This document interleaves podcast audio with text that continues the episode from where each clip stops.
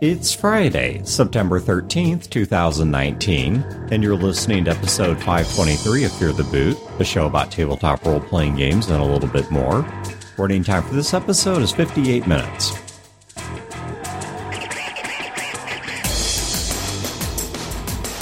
Welcome to Fear the Boot. My name is Dan. And my name's Chad. And I'm Dale. All right, so we're going to hop right into it. Nothing too exciting to talk about today. Uh, for announcements, I mean. I, I hope our topic is exciting. Right. But I mean, we have no particularly exciting the announcements. The worst salesman ever. Yeah, I know. I lead off with so.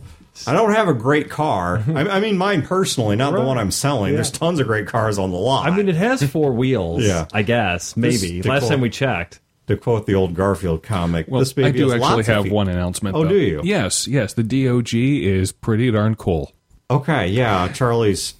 I, you know, I didn't want to say his name just in case he got riled up, but I just wanted to say that just for the audience. Yeah, he has calmed down. That is one of the things. See, one of the few things that has really changed as far as the show goes uh, in my life post divorce is it used to be that when we recorded this podcast or the AP or anything we were doing, that Carla would entertain the pets. And so they weren't in the room and all that kind of stuff. And I, I could even close them out of the room. And as long as they could be with each other and be with her, that was close enough to a pact that they were happy. But now that it's just me and Charlie, and I don't have the other dogs, and there's no other person living here, then I have to keep him in the room with me. Because if like if I lock him out of the room, he'll just scratch at the door and whine and cry and go nuts.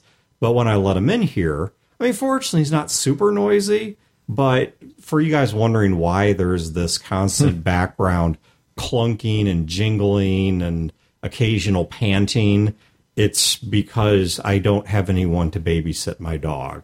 So maybe we should make that a milestone goal on our dog sitter? on Patreon. dog sitter? Yeah, that if, if we get back, I don't know what a dog sitter even costs, but like if we get another hundred or two hundred dollars on Patreon, we'll get a dog sitter. so But then who would lick my entire right arm? well, Your we can, arm, I'm looking at your arm now. It is wet. I Yes. see it is wet. we seriously. can Gross. throw in another hundred or two hundred a month for the mean- world's most desperate hooker. Hey, well, I was going to say Wayne's not going to want to lick my arm. Uh, says you. I mean, not Okay, I don't want to. I don't want Wayne to lick my arm. How's You've that? not known Wayne as long as we have. Wayne is desperate and depraved. He's got a video for you. I think Larry would get jealous. Yes. It is funny that we that's sticking now. That your wife's name is Larry. We're just going. I mean, It it's works. not. Yeah. yeah I, Well, if we, if she comes to Fear the Con, He, no, them. it- no, it's a she, but her name is Larry, right? Mm-hmm. It's it's a boy named Sue sort of Oh, thing. okay. So when she go with comes to The mud, the blood, yeah, and the beer. when she comes to Fear the Con, we're going to get her a name badge that says Larry, and people will know who Larry is. All right, so today's topic, we do have an interesting topic. I just have nothing interesting to cover on the way there. Is I got a question on Discord, and I'm going to credit the question to the correct person when I get to it in full. All right. Now, this person hit me up is by now it's probably been about a month and a hmm. half. And the reason I have not responded to you, good sir, is not because I am incensed by your question or too good to talk to you. It's because you asked me a question to which there is no small answer. And I instead want to unpack it over time.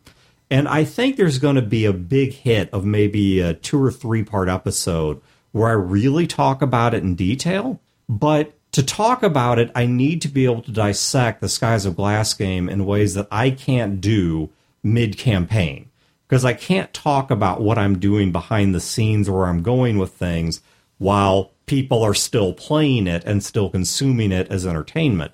But the question this gentleman asked me on Discord was he was asking me sort of what is my methodology for GMing? How does the nuts and bolts of one of Dan's games work? And I know we've talked about this in parts over the years of doing the show, just as all of us, well, except Dale, because you're too new, have talked about how we GM in parts, because those are the show topics. But I want to dissect this in detail. Once again, just not yet. And I, I will credit the correct person when we get to it. But there is one thing that fits into this that I can talk about that is affecting the Skies of Glass game. And it came to mind not because of the Skies of Glass game, but because of a video game I'm playing right now.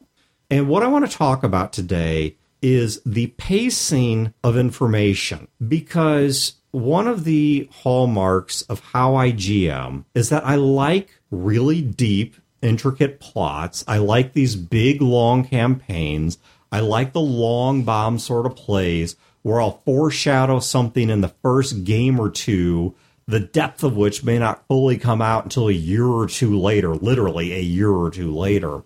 And there is an art to doing that. I got to thinking about this last night. So I've picked up No Man's Sky. All right. When the game came out, it was a total disaster. It was boring. It was a gigantic empty universe. It was lacking features. It was just a total disaster. But I have to give credit to Hello Games, which is the company that makes No Man's Sky. Because rather than just laugh that off and take everyone's money and skip into the sunset, you know, Todd Howard style, they instead have spent the past three years fixing the game, expanding it, and I mean massively expanding it. They have dropped three or four full major expansions, none of which are paid. These are all free DLCs that are huge content patches that have added so much stuff alien societies, whole new aspects of exploration, whole new economy. You have the ability now to do things like manage fleets of capital ships. You can contract other capital ships through aliens. There is so much stuff you can do in this game. I mean, it is staggering. And they did this all. I mean, yes, they've included some like cosmetic, optional microtransaction stuff, no pay to win kind of mm-hmm. stuff. But they have done this more or less on their own dime to fix this game. And so when the Steam sale came out this past summer, No Man's Sky was like 66% off or something ridiculous hmm. like that. So I'm like, what the heck? I, I put it in queue, didn't play mm-hmm. it. Played through Subnautica, another really great VR game. No Man's Sky is VR. It, is now. It was Optional it- is optional VR, like Subnautica. You can play Subnautica. These are both survival builder exploration mm-hmm. genre type games. Kind of the post Minecraft, not voxels, more realistic looking kinds of games. Both really great games, and I've been playing them in VR. Played Subnautica, loved it, and switched over to No Man's Sky since I had it sitting there. And what I noticed as I'm playing the game, and I'm loving it, all right. So this is not a bash on the game. I'm just going to nitpick one aspect of it. And No Man's Sky is not the first intellectual property I've seen do this. They have a big mystery they want to un- unveil. They want to reveal this through the course of the game. And they don't want to rush to the finish line. They want to keep you intrigued. They don't want to tell you too much too fast. And the way they're doing this is by having NPCs who are 100% in the know, who by all rights ought to be telling you this information. They're on your side. They see things your way. They want you to succeed, but they only speak in vagaries and circular riddles. And, you know, kind of touch mm-hmm. the side of their nose and nod and wink at you and give you nothing meaningful. And if this was a role playing game, my answer would be okay, can I roll intimidate or persuasion? If not, I'm taking out the pliers and we're going to torture porn. This is just frustrating. It is obnoxious. It is horrible. I, I'm trying to curb my profanity, all right? It is enraging.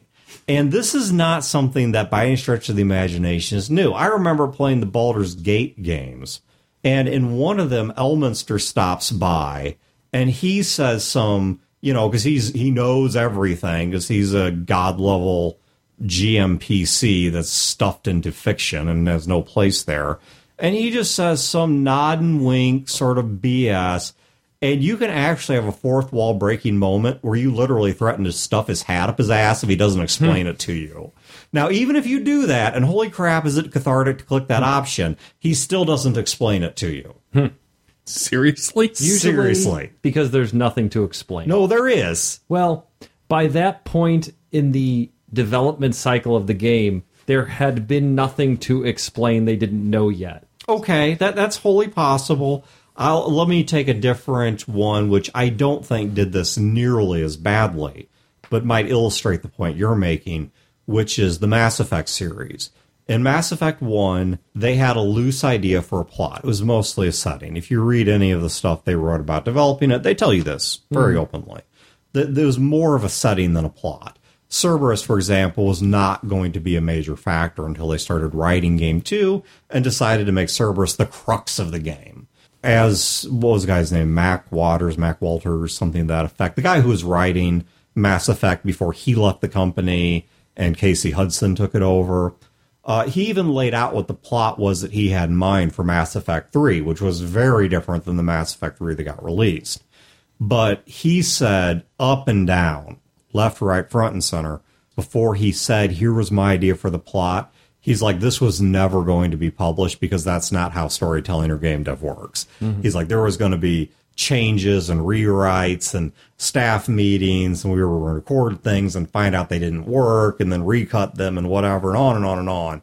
But he did give a loose concept, kind of what they had in mind. But one of the things he talked about was how fluid the story was, even as the ship was at water. You know, even when the boat was sailing, they were still marking things up. Uh, now, his plot was even on napkin math, still a lot better than the one they released, but, you know, whatever, what you are going to do. But I I found this frustrating. And I have seen this in role playing games, and I have done this in role playing games. And in the past, in particular, this is something I've gotten better about. But it wasn't until the past couple of days I started trying to deconstruct how did I get better? You know, what did I improve? I've done the exact same thing where I have tried to draw out the long bomb plot by hiding behind ambiguity and vagaries and the unwillingness of NPCs to give any information for no reason other than some smug crap like you have to find it out on your own or I get it, why don't you? You know, there, there was no delivery to mm-hmm. it until the very end when it all came out at once. So to contrast that, I played a video game, still one of my favorites, despite the fact it's terrible. Freelancer. Oh yeah, okay, I'm a freelancer. Yeah, it had a storyline throughout the whole game where aliens had taken over the equivalent of Germany, the space Germany, and they were trying to move through the other space nations. And- Patience. Sure, we'll go with that. Spacians. You were just some random guy who happened to find some piece. You uh, started off just trying to get paid for a job you did, and you go through the entire thing, learning more and more as you go. But every person you encounter knows only slightly more than you, and the, whenever they tell you something, all it does is raise more questions. Yeah. That's the way I prefer, you know, not the smuggery that Yes. uh, that you were talking about. Yeah, okay. And and there was a couple exceptions I wanted to throw in here that I think are ways of pumping the brakes, to use a Chadism, correctly. Which is I think it is totally fair to have NPCs that either one, they themselves don't know. You know, they're mm-hmm. as limited as or as ignorant as you are, maybe even more so. It's a potato farmer and you want to know about the dragon that lives up on the hill. He doesn't know a damn thing about it. If he knew it was there, he would move his potato farm. Secondly, they're misinformed. They think they know, but they Sure. don't. They're, That's a classic. They're just incorrect. Or third, they are antagonists. Of course, the bad guy's not going to tell you everything. Or someone who wants to see you fail. Maybe they're not a bad guy, but they're a rival or mm-hmm. something like that, and they're not going to tell you everything. And those are fine. I think what bothers me so much about the smug PC, the one who's on your side, who knows it, who could lay it out and won't, is it just feels frustrating at the metagame level because I, as the player, can intuit that my character at this point ought to be receiving information and I'm not. And the only reason I'm not is because the GM has decided at the metagamer table level that it's not the appropriate time yet for me to have that information, not because there is any even veneer of an organic reason in the world or in the story for this to be withheld. I think that's where I run into the problem with it as a game master. Most players don't like not knowing something. And it could be for a variety of reasons. Everything from simple, innocent curiosity to knowledge is power and I'm empowering my character to all points in between. And where I run into it as a game master is that the players want all the information now. They want all the information from the potato farmer. They want all the information from the dragon. They want all the information from the king. They want all the information from the bad guy. And for me, it's a matter of content. I'm running this game for two years, right? Yeah. Like I've got, and we are in game three. We've got a long road ahead of us. So putting the question to every single bookstore owner, blacksmith, king, guard, whatever. I mean, I appreciate the enthusiasm, but look at it as kind of commerce too. To me, on the metagame level, it's commerce. It is, I need you to jump through some hoops to earn the information because ultimately that's the game. Doing things, achieving things, doing things, achieving things. That's the pulse of the game on an in-game level when you're playing your characters i get it i get the frustration because i've played characters and i've been there too in character in game Yeah. these are your friends Let, let's get rid of the dragon and the potato farmer and go the middle road here these people are friends or allies or at least vaguely not against you or on your side or don't have really reason to, to go against it so the logic behind it is Dan, if I come to you and let's say there is a person out there that we know that wants to hurt me, Yeah. that wants to hurt me and my family, but they haven't made any specific threats, so we can't exactly call the cops and get a get a restraining order. And I don't know who these this person is. I'm getting letters written in blood. Yeah. And the it's P.S. Dan knows sort of thing. And I go to you and I'm like, Dan, what's going on? They're coming after me and my family. And you're like, oh, I don't. And I just touch my Touch nose nose. like Thanksgiving will never be the same. Ooh, and I just dance off down the hallway. in real life, that's unacceptable. Yeah. I mean, it, it's beyond unacceptable. It is a betrayal. It's Yeah. a betrayal of trust. You would never do that. And that's how you play your characters. That's the mindset you get into your characters. That's how you should play your characters. But from a storytelling standpoint, let's let's draw it back a little bit. I have two years. Yeah. we are in game three. See, all right, and, this this is where I want to be very careful about how I draw this because I don't think it is incumbent upon the GM or it is even a good idea for the GM to just bomb all the information on the players the split second they want it. because the players want think that that's one of those things people think they want that Yeah.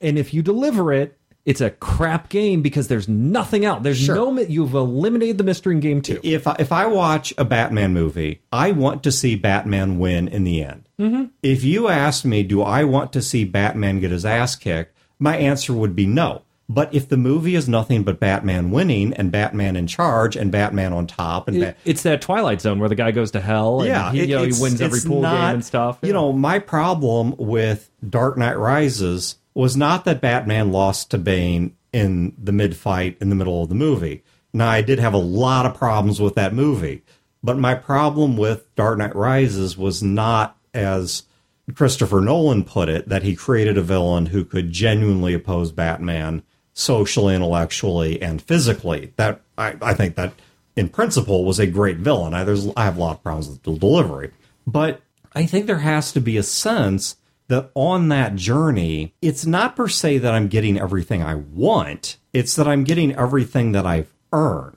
Mm-hmm. You know, if I get to a point where I am sitting across from someone who knows the answers, who has my best interests in mind, and I'm educated enough to know the questions to ask, that it is not so obvious that the GM is obfuscating purely for the sake of obfuscating. Right. Th- They don't. I really like what you're saying there is that you should get what you earn. That you should not take away from the players what they earn. I completely agree with that. Sometimes what I run into though Yeah, talking to the potato farmer did not earn me the five thousand year old secrets of the dragon. Yeah. And if if you're a player and you get upset about that, the player's in the wrong. I completely agree. But if to oh, I don't even know if I want to use the potato farmer. This might muddy the metaphorical waters here, but let's just use the potato farmer. What if on page 27 of my notes of this gigantic campaign that we're on game 2 of, the potato farmer is actually not a potato farmer. Sure. He's the spooky wizard who knows all the and the players start questioning that. Maybe I drop one or two hints, and you know that's smart. Pe- I game with smart people. Sure. I game with really smart people And paranoid people. Thank and paranoid people as well. Oh, thank you. Yeah, welcome. And Both on smart and paranoid. yeah, paranoid person is the one who lives. But the Exactly. but let's say that the the potato farmer They really are out to get you. or sell you potatoes. So the potato farmer, one or two of them kind of key in that this guy might be more, not knows more than he should, might be a little bit more than he should because I'm dropping little hints because I want to do the long Sure. bomb play later. It was the potato farmer the whole time. He talks about the Great Potato Famine, and when you go and talk to the town's record keeper, you find out the potato famine was 150 years ago. dun, dun, dun. Yeah, it's like there's this guy shouldn't have been alive back then. So they circle around and they start Secretly an elf. they start putting the question to the potato farmer on game two that I have keyed to give all the information to in game 38. Now, the metaphor is really bad because the ga- that game is too rigid. There's so many problems with that game. It is too rigid. It's too set in stone. There's not enough improvisation. The Yeah, the you're, no. the game master Sure. giving too much away. The players are figuring too much out. You're screwing everything up. But let's try not to miss the forest for the trees here for a minute. Because what I'm saying is that the characters don't earn, like you're saying, the information. They stumble on it, they trip over it. That does not earn them the information. It might earn them a little nugget, but I think again we we're working with paranoid and intelligent people at your game table and so they might think that if they get this nugget that they are entitled to more information that you're not ready to give i don't disagree with you that game mas- and i do this sometimes that game masters will have the mysterious character the mysterious character who says mysterious things that they sound pretty important, but I don't have all the pieces of the puzzle. I know enough that I know I don't have the pieces of the puzzle to put the picture together yet. Yeah. I do that, but the reason I do that is because when I make a game, I work backwards. I think of the ending, then the characters make their characters in their situation. That's the beginning. And then they start playing the game, and then my job is to make all that stuff in between happen. I don't know how they're going to get to the end. I might have a couple of ideas for scenes I want things to happen. I might have a thread of a plot. I might have interesting NPCs that I'm salting in there and stuff. But sometimes they stumble upon an NPC that is not a planned one that is interesting to them. In the marketplace of ideas, the again the commerce sort of metaphor here, in the marketplace of ideas as a GM, you're throwing hooks out. You're constantly throwing hooks out. You're failing fast, you're failing often. NPCs are something that you throw out there that are interesting one of the tropes of an NPC is the mysterious NPC. There's lots of the silly NPC, the drunk NPC, the happy NPC, the corrupt NPC, whatever. Mysterious NPC is yet one of them. Yeah. So I throw one of the hooks out, the mysterious NPC. They bite. They love the mysterious NPC. So I throw this this hook out of the mysterious NPC, and maybe I have some connection. I have a little bit of connective tissue for the plot in there. Well, I don't have a fully formed insertion for that NPC into the mainstream of the plot yet. But the PCs, they bought the hook. They're hooked. And I need to reel them in a bit with this mysterious NPC. So I have to make them mysterious. I have to make them tap their So nose. I have to let, do let's let's some of the talk about this in the because I'm doing that in our current game right now. That exact thing happened. Granny Rags, I presume. Granny Rags. Yeah, for uh, those of you that There's uh, no aren't in my wife's people in head, fantasy. No, there's not. For those of you that aren't my wife's head, Granny Rags is a character that we went into her shop. No, no, you did not go into her shop. Her shop did not exist. You were trying to get into a nightclub, had no fucking clue how to do it, and you asked the question, Well, are there any interesting businesses next door that we can ask them, how do we get into the club, basically, without saying, how do we get in the club? Yeah. So I threw out a mysterious, weird NPC. Boy, oh boy, did most of them hook into that. In fact, they all hooked into it. One of them went into the shop, and it was so fucking weird. It, I might as well put a turnstile at the door. They were all in there. They were all like exploring the shop. Totally invented whole cloth. Complete invention. If I read a book, I am probably reading the story of one person. All right, whoever that author was. Sure, there might have been editors or hmm. influencers or people in there. But for simplicity's sake, let's say that I am reading the characters and the ideas and whatever of one person. And even in the best pace of books, there's going to be a start where nothing is known, a middle where some is known, and an ending where everything is known, or at least everything that was necessary to resolve the plot or the, the purpose of the book is The introduction, the build up, the climax, the resolution. Sure, right.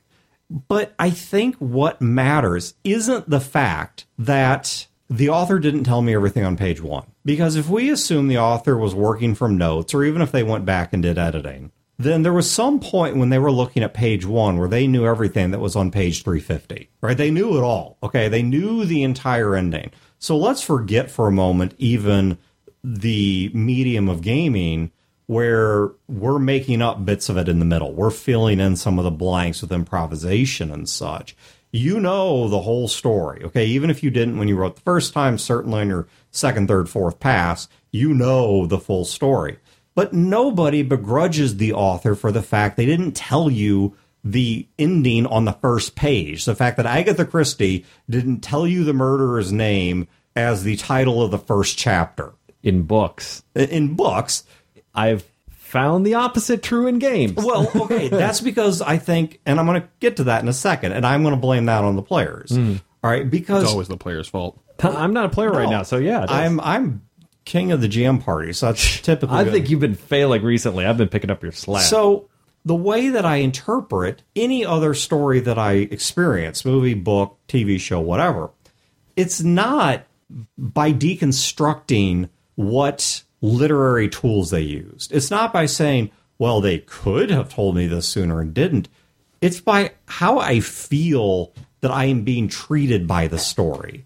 You know, is the story something where information's being revealed in a meaningful sort of way? Or is the information being hidden behind pointlessly cryptic, unhelpful, and obfuscating characters who just follow them the whole way through and know all the answers and never give all the answers for no plausible reason? You know, do I feel simply frustrated by what they're trying to do? An example of where I think this was done very well is the I think it was Jackie Chan and Jet Li movie Forbidden Kingdom. Ooh, love that one. Yeah, and I, I'll go ahead and spoil it because it's been out for quite some time. But the punchline of the movie is that it's a very, very condensed retelling of Journey to the West, sort of mixed up with Neverending Story. It's an interesting tale they tell.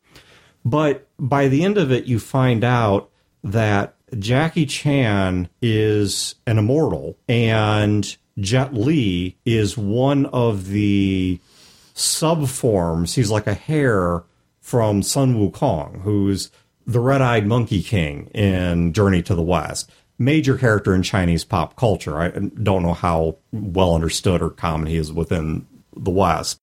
At no point in that story did I feel like either of the characters were just pointlessly jerking everyone around.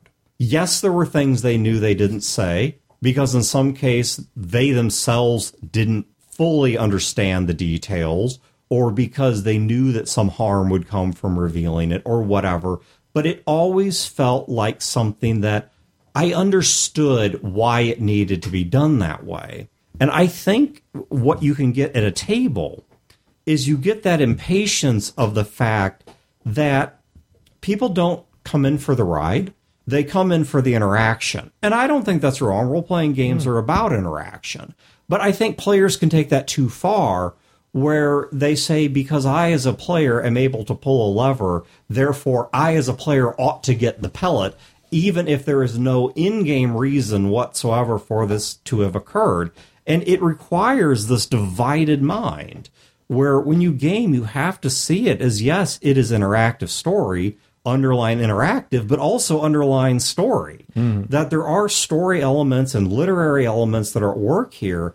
And just because the GM knows something on day one of the game does not mean that it is sensible or good for them to reveal it on day one. Right. If you want that journey, if you want that two year campaign of exploration of your characters and the setting and the emotional ups and downs, you got to cool your tits a bit. A little bit. I mean, you, you got to settle down and accept that, look, there are some literary elements that need to be in place here. But for the GM, what I'm trying to underline is there's a right and a wrong way to do it. My problem with No Man's Sky is not that they didn't tell me the story in a crawl on the boot screen. Mm-hmm. My problem is the finger to nose, smug ass vagaries that I'm getting from NPCs who should be helping me. And of course, it's doubly frustrating because in a video game, I can't go off script and ask the obvious questions. They don't, uh, they just give me some pre canned nonsense. And I find it in role playing games that really that's kind of the failure is the players don't ask the questions. Like they might grab one guy and and bombard them with a bunch of questions. This could be torture porn unfortunately, but it could also just be working a contact and they bombard them with every single question that they possibly have and they want an info dump out of one character. And if you're writing a good game you have multiple characters. They know different things. They have different motivations. They Yeah. have different attitudes to the players. And the players it's not that they're not asking the right questions. They're not figuring out who they should be asking questions of and sometimes that's a player fault where they just want the info dump. I think a lot of times that's a game master fault. One of the problems that I have when I run a game, not just our game on Sunday, but or Saturday, any game, many of the games I've ran in the past, is I don't know if I oversell or not, but I make my players afraid. Now I don't run a John game here where you know people are going to die and their characters are going to die. You know, it, it's a matter of nobody wants to investigate deeply because I have somehow made them afraid of what they're investigating. Maybe the plots get too big and they think, well, I'm just a level one house cat. I can't ask the king of the land what's going on. It's like, no, the whole plot is about you and the king of the land and his corruption. So you absolutely have to go to the castle as your level one house cat and figure out what the hell's going on. what I've found has helped me to make this more palatable to my players is two things. One is to pace the information better. That there are some things where you eventually do have to let go and give them the answer to the riddle. And maybe And the longer you hold on to it, the more it builds up and will be an entire game session info dump, which is not much fun. right. And And also, uh, uh, unless it's like, oh my god, amazing, it can also feel like a letdown. yes, If oh. your give is not amazing and you just hold on to it and hold on to it and it's that info dump and it's up, then yeah, it's not going to go very well. Well, and the second thing I would throw in there is, and, and once again, this is where I'm going to divide blame between the players and the GM, is I think it is incumbent upon the GM to communicate to the players some good reason why information's being withheld, and it is incumbent upon the players to accept that as a facet of the story. And whether that is because this person doesn't know, or the person is misinformed, or maybe the person can't say. All right, l- let me go back to this tortured example we've been using of this potato farmer. Oh, this guy. And let's say you're talking to him about the 5,000 year old dragon. And ostensibly, he's a potato farmer in his 30s and he shouldn't know about anything that happened a long time ago. And he talks about, well, the last time we saw the dragon emerge from his mountain was during the great potato famine. And then you go and talk to the town's record keeper and find out that potato famine was 150 years ago. So you go back to this guy, okay? You now know something is up. And you walk in and you say, how could you have possibly known about this, especially in such great detail? And that's when you find the stasis pod.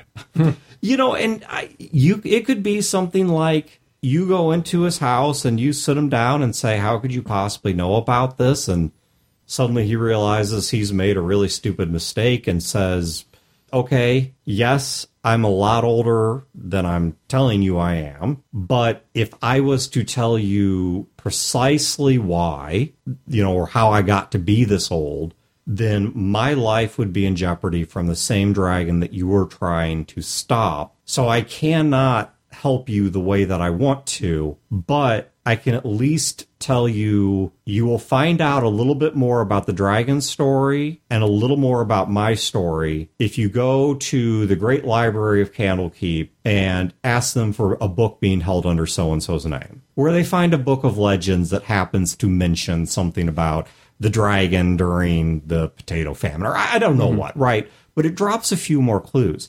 But I think what you have at least done there is you have communicated a plausible reason outside of being a smug jackass why this person won't tell them more. I hate style over substance, but in this one case, I gotta say that the delivery, the style, maybe really does matter a little more than the substance because it's not what you did or didn't give me. It's how I feel about what you did or didn't give me. Do I still buy into the ride? Do I still believe that the potato farmer is holding out on me? Or do I think Chad is just being a smug jackass? Right. You know, where am I drawing the connection there? I think that the players need to have some introspection too here. I have had players try to question NPCs where it's like, okay, we want the information. We want this information. We're questioning NPC X. And we're going to just yell at him and we're to, whoa, and we're to like, oh, if you don't tell us this stuff, we're to get even more angry and write angry letters. And I'm sitting there like, NPC X doesn't like you has never liked you. In fact, you took a disadvantage that NPCX hates you. Why would NPCX ever tell you anything? yeah. And it's like, and I've had that multiple times. And the players, I have found players get discouraged. It's like, okay, well, well we have a lead, and the lead says NPCX is involved. So let's question the out of NPCX. Like, wait, wait, no. The clue was NPCX was involved because NPCX is a bad guy who Yeah. doesn't like you. As a game master, do I sit there and say, okay, well, NPCX is going to do a little bit of a face turn. And he's like, well, you're pretty brave for coming in here and killing 20 of my bodyguards to get to me. So maybe just this once, I'll give you a pass and tell you what you need to know. Or do I have my NPC X make a mistake? Because that's kind of like the obvious way out is like he, he accidentally drops a clue and he doesn't quote, doesn't realize it, and I, I do it on purpose, which is great as a great idea once or twice. Yeah, except, and this is where it goes back to being incumbent upon the players. Mm-hmm. Yes, players should pursue these clues. Yes, players should follow those breadcrumbs. But to use one of my new favorite words, I, I picked this up from my sister. Don't perseverate on that to a point that it's unproductive. You know, okay, the, the NPC makes a slip up and says something they would not have otherwise said. I think sometimes players intimidate the GM out of doing that because the GM knows the moment they mm-hmm. drop one clue. Yes, of course, the players are going to follow up on it. Yeah. They're going to ask some questions. They're going to push the NPC. They're going to apply some pressure, literally or mm-hmm. figuratively. They're going to go back to the town record keeper and see what they can find out. Fine. That's exploration. That's story. That's how it works.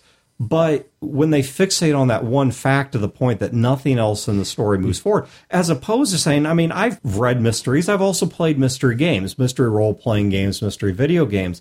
And sometimes you just have to take a fact and say, you know what? I have found a key and I have not yet found the door it unlocks. I'm going to make a note over here. I have this key, but for now, we're going to file it away and do other things let's check the house next door and start a completely new thread and see where this goes. In role playing games, players take the key and put it in every lock and everything that isn't a lock, Yes. including a cat. I know. And Yes, and what's your And, point? and yet, again, I appreciate the enthusiasm. well, okay, and this leads me to this is going to be advice from the opposite side But players, hear this. You can make this better or worse. All right. This is mm-hmm. primarily on the GM, but players, you can make this better or worse. And this is GMs, you have to pace this correctly. There are two ways to do it wrong. One is to hold everything until the bitter end. You pile question upon question. You never give any information. You leave them just confused as all hell. I don't know if anyone but me played the Xenosaga series of PlayStation 2 games. They could have been great RPGs, except the series was originally slated for six games. And so they apparently had mapped out the rate of inquiry versus discovery for six games. It got shortened to three. And so what happened is you ended the first game confused as hell. The second game, you got more confused with each passing hour.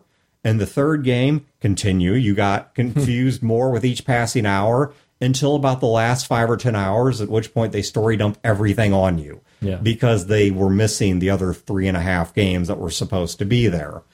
And so that is a bad way of storytelling. It's frustrating to the people that are playing.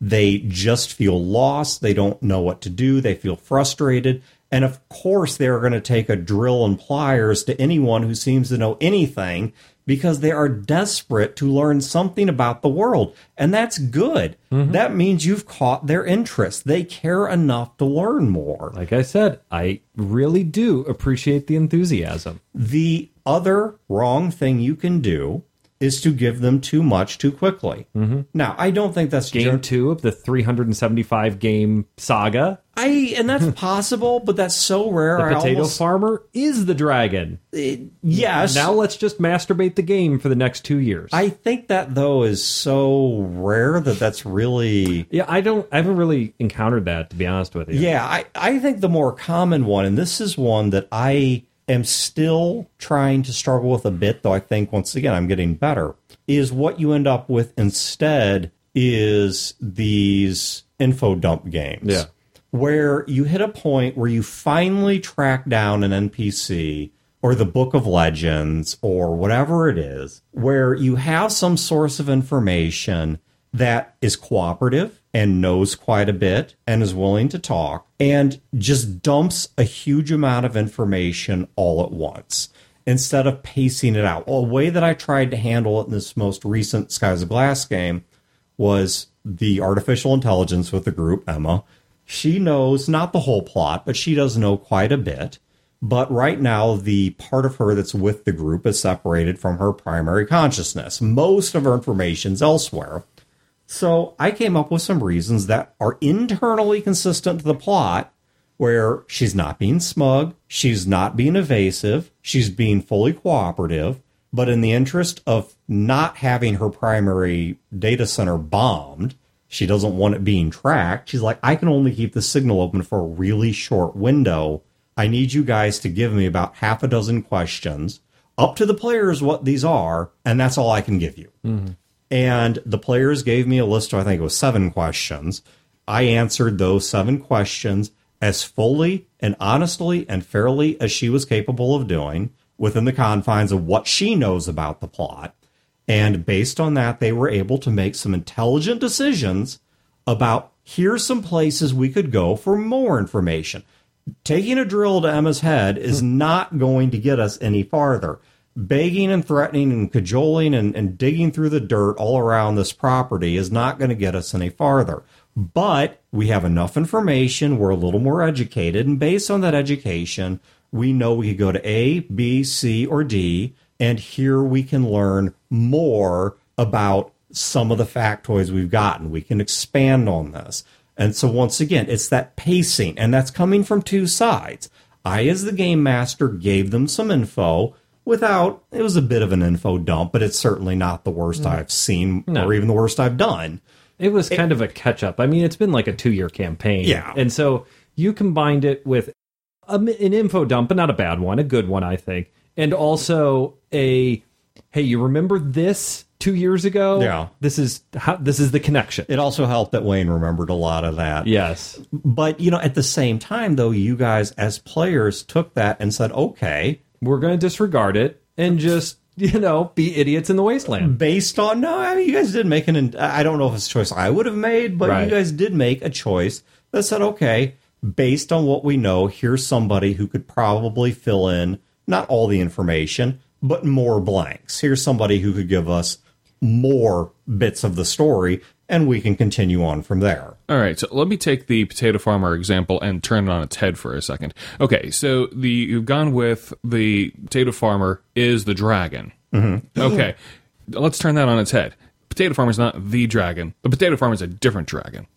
So the potato farmer is a silver dragon, for example, and you're trying to the a red dragon A is russet waiting- dragon, maybe? and the uh, And the other one's a gold, a Yukon gold dragon? I am just letting that lay there. Bury it in the ground and uh, let it uh, grow a little bit. But, anyways, so the uh, Silver Dragon suspects something more is going on, but doesn't actually know herself, himself, whatever you want to go with. Themselves. Themselves. Thank you. So they send the players off on a quest to bring back more information. So that this way, the Silver Dragon is learning the same time as the players. This way, the Silver Dragon's not holding anything back. Your NPC contact is learning the same time as the players. in character the dragon knows nothing but you know what needs to be asked and you have the dragon say go over there where i can't go yes. So that actually ties into what, what my advice on this was going to be sort of tools in the gming tool chest and it's something that i'm actually going to do this sunday they have a big thing that they're trying they're, they're trying to find a person nobody in the city knows where this person is whole bunch of people are looking for him oh, really? That's helpful. Okay, we got to leave the city. All right. Yeah, well, there's only one city. It's Doskvol. So they have to find this guy. Other groups are looking for this guy. Other groups have a head start. So they're way behind the eight ball and they know nothing, right? No. So how do I keep the pace going and not do info dumps on them and let them earn it? They're coming from a position, which is, I'm going to be real honest with you guys, it's partially your fault because you haven't been asking enough questions of enough of a variety of enough people. You haven't been working your contacts enough. Wow, pot and kettle. I know, right? hey, Gil's stupid in character. Okay. And Lee's an egotist. Uh, that was a Sog reference. Anyway, so what a game master can do in this theoretical situation that I don't know if I'm going to do on Saturday or not is mentoring or this concept of mentoring. So they have a variety of contacts that like them. It, it's built into character creation in Blades in the Dark. Is that you pick somebody who hates you? I mean, this has this person has a name and they have a job and they hate Right. you. They're your like rival or whatever. And then you have a person who likes you, who is your friend, your mentor, your whatever. And to figure out to basically catch up and then maybe overpass everyone to possibly find this they have to start working their contacts, which is not something they've done a whole lot of. They've done a little bit of it. And through that, I plan on having a couple of the contacts mentor them, essentially. I mean, they're not like, oh, well, come here, Dale. Let me show you the way, sort of thing. But it's more of a matter of they're going to sit down. They're going to say, we're looking for this guy. Where is he? The contact's going to look at him like, I have no fucking clue. If I knew where he was, we would have him tussed up right here like a Christmas ham and it would be taken care of. I don't know anything about this guy. I don't even know who he runs with. I don't even know where to start. Have you tried looking in this direction? Have you tried taking it from this angle? Have you tried doing this, asking these kinds of questions to these kinds of people? I mean, I don't know anything about him, but it's where I would start. And I'm a veteran person who trained you up and helped you out. And you know you can trust me.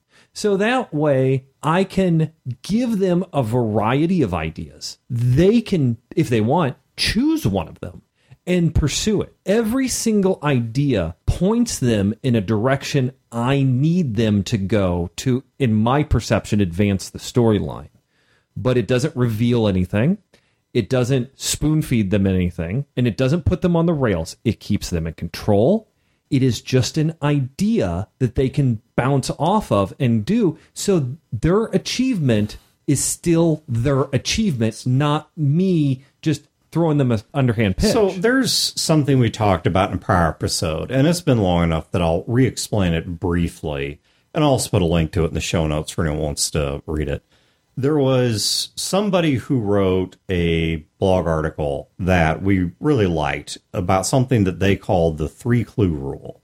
And what they said is that if there is something in your role playing game that the party needs to know, don't rely on one clue for them to find it because it's too easy for them to miss it or to walk around it or not go in that room or to not understand the significance of it. I was about to say, yeah, if, even if they do get it, I'm like, huh, what's this? I don't I get had it. literal muddy footprints walking from the crime scene in the direction of the guys they were looking for. They literally went the opposite direction. Yes, but you see, the thing is, is that with those muddy footprints, you had stuff covering them up, which means You that- moved them aside and I said they were there. yeah, yeah, we moved the things aside, which told us that they have been there for quite some time. I said the mud was wet. Yeah, and we didn't understand that because they were under things. If they ah. left, if they if they left, There there was is a no footprint way. on the windowsill. there is no way those people They could have. the rope. Okay. Well, Yeah, how could they toss the room after the footprints were there? How? How did they leave, leaving footprints, and then toss the room? Mm-hmm. so mm-hmm. okay, I, I'll recommend a good marital counselor for you guys. But I'll just break his character's arm next game. It's all right. but so it's uh, new. that's what the three clue rule is. Now, I think I'm going to add an extension onto that or use it at least in different context, which is when you're trying to advance the plot, you can still put four three clues, though maybe in this case it would be better to call them leads. You know, three leads. Okay, for example, in the Skies of Glass game, you guys were looking to learn more about this overarching plot that Emma was able to give you some information on. And you guys had, I mean, off the top of my head, at least three or four different places you could have gone to learn more. You could have gone to a guy who runs a covert intelligence network, a guy by the name of Dragon, or goes by the name of Dragon, who would have known Is more. he a russet dragon? Yes. And you knew precisely where this sweet, sweet dragon was. Mm. And another option, which is the one that you In chose, the night dirt. Was mm-hmm. to go to one of Dragon's former employees who has less information but a lot more reason to be forthcoming because she and Dragon had some kind of a falling out. You have the ability to try and get back to Emma's primary processing cores and talk to her full consciousness and see what it knows. Other and there's some other ones I could lay out, but I'm especially for the people that don't listen to the AP. I'm not going to bore the audience here. But I did not give you just one lead Right. forward. I gave you some options such that I think you didn't have to keep squeezing one stone for blood. Because I think one of the things game masters can do to themselves is if you only give your players one thing to fixate on, That's a railroad. well, if- well, even if it's not a railroad, of course they're going to fixate on that Well, one thing. They've got nothing else. I mean, I will argue it is a railroad in a way, though, because Uh, I guess so. Okay, you find a key, and that's the only thing you found. You have to find what Yeah. that key does. Well, because the game master is, unless we're playing like Fiasco or something like that, the game master is your window to the world. Yeah. So everything he presents you is the only thing your characters really know. yeah, And if they're only presenting one thing on one path where you ask all the, he lets you ask all the questions you want and they're all wrong and they're all not answered. okay. Then I- that's well, a railroad. Yeah, it is a railroad, and I guess I'd go back to my much earlier point about now it's obfuscating, cryptic, and Right. unhelpful. not to disagree with you, I, I totally agree with you. It's worse than obfuscating. It's too helpful. There's no mystery. I, I, I guess a better way to put it is it's obstructing not by virtue of blocking all paths, but by virtue of blocking every path but one. Right. That nothing you do but this will work, and therefore you are obstructed. And You- what is lost any agency? What is really super annoying about that is I've played in those games before. And as characters, you try everything. You try every key, you try every lock, you ask every question of every NPC, you open every drawer, you use every skill, use every power, every ability, everything everywhere that has been presented to you, and nothing works. And until you finally get to the last door and it opens and you walk through it, that is not a, oh, great, at last moment, that's a, oh my God, we wasted four hours of nothing. Yeah. It's draining, it's tiring, it's anti fun. Yeah, it's coming home from a bad day of work. It is. To some extent, you feel happy to be home, but you still carry that stress of mm-hmm. eight or nine hours in a crappy place or however long Yeah. you were there with you. The comment I want to close on, it's another one about pacing, which is it's okay and indeed it's ideal to gate these discoveries. What I mean by gating them is the moment you have begun revealing information, you don't have to keep on revealing information. For example, Again, the players want an open floodgate. They think they, they want it think open. they, yeah until they get it well but let me give you an example one of the things that i was thinking about in planning this next skies of glass game was okay you guys have opted to go south and to talk to dragon's former employee and you don't exactly know her story or what she knows or doesn't know and why she left and all that kind of stuff so there, there's going to be a lot to learn there and I was trying to map out, well, what is she going to say and what does she know and what will she want in return for that information and so on and so forth. And I was immediately jumping from Emma's reveal to Blackbird's, that, that's her code mm-hmm. name, Blackbird's reveal Potato bird. potato bird. And I kind of realized in the middle of doing it's like, why am I doing this? And that's not to say I shouldn't plan out what she has to say. That's not to say I shouldn't think about what her role in this is. But they're going into a part of the country they have never seen before. That is under a government they have never directly encountered and they know very little about. That's going through a pseudo industrial revolution they have not directly seen that has ties to Jacksonville, whose name has come up a lot, but they've never even really indirectly interacted with. And it's like, my gosh, I'm opening up this whole new section of the world map, and I'm just going to run straight to the plot dump. Now, that's not to say I need to get in your way. That's not to say I need to run interference and keep you from getting to her. But why would I not at least put some side plots and some other information and some world building and some other characters in there for you guys to encounter? Just because I started the info dump with Emma doesn't mean we are now in a sprint to the end zone. This doesn't mean we're now three games from done. Right. I mean, it could mean that, but I was artificially yoking myself with that when I realized that's nonsense. You know, it, it- there's no rhyme or reason to it. So, anyway, that's, that's where we're going to wrap this one up. Uh, check the show notes. I don't know I have a link to much except the three clue rule for anyone who's kind of new to the show and did not hear the episode we did on that.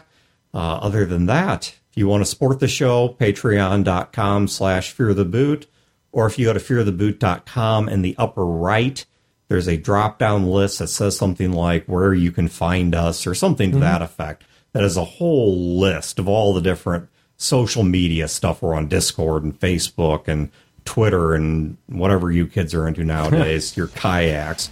So thank you guys for tuning in. Have a great week and great games, and we will catch you next time. Potato. Ah. This has been a production of Fear the Boot, copyright 2019. Listeners are free to use this episode in a non commercial endeavor so long as credit is provided to feartheboot.com.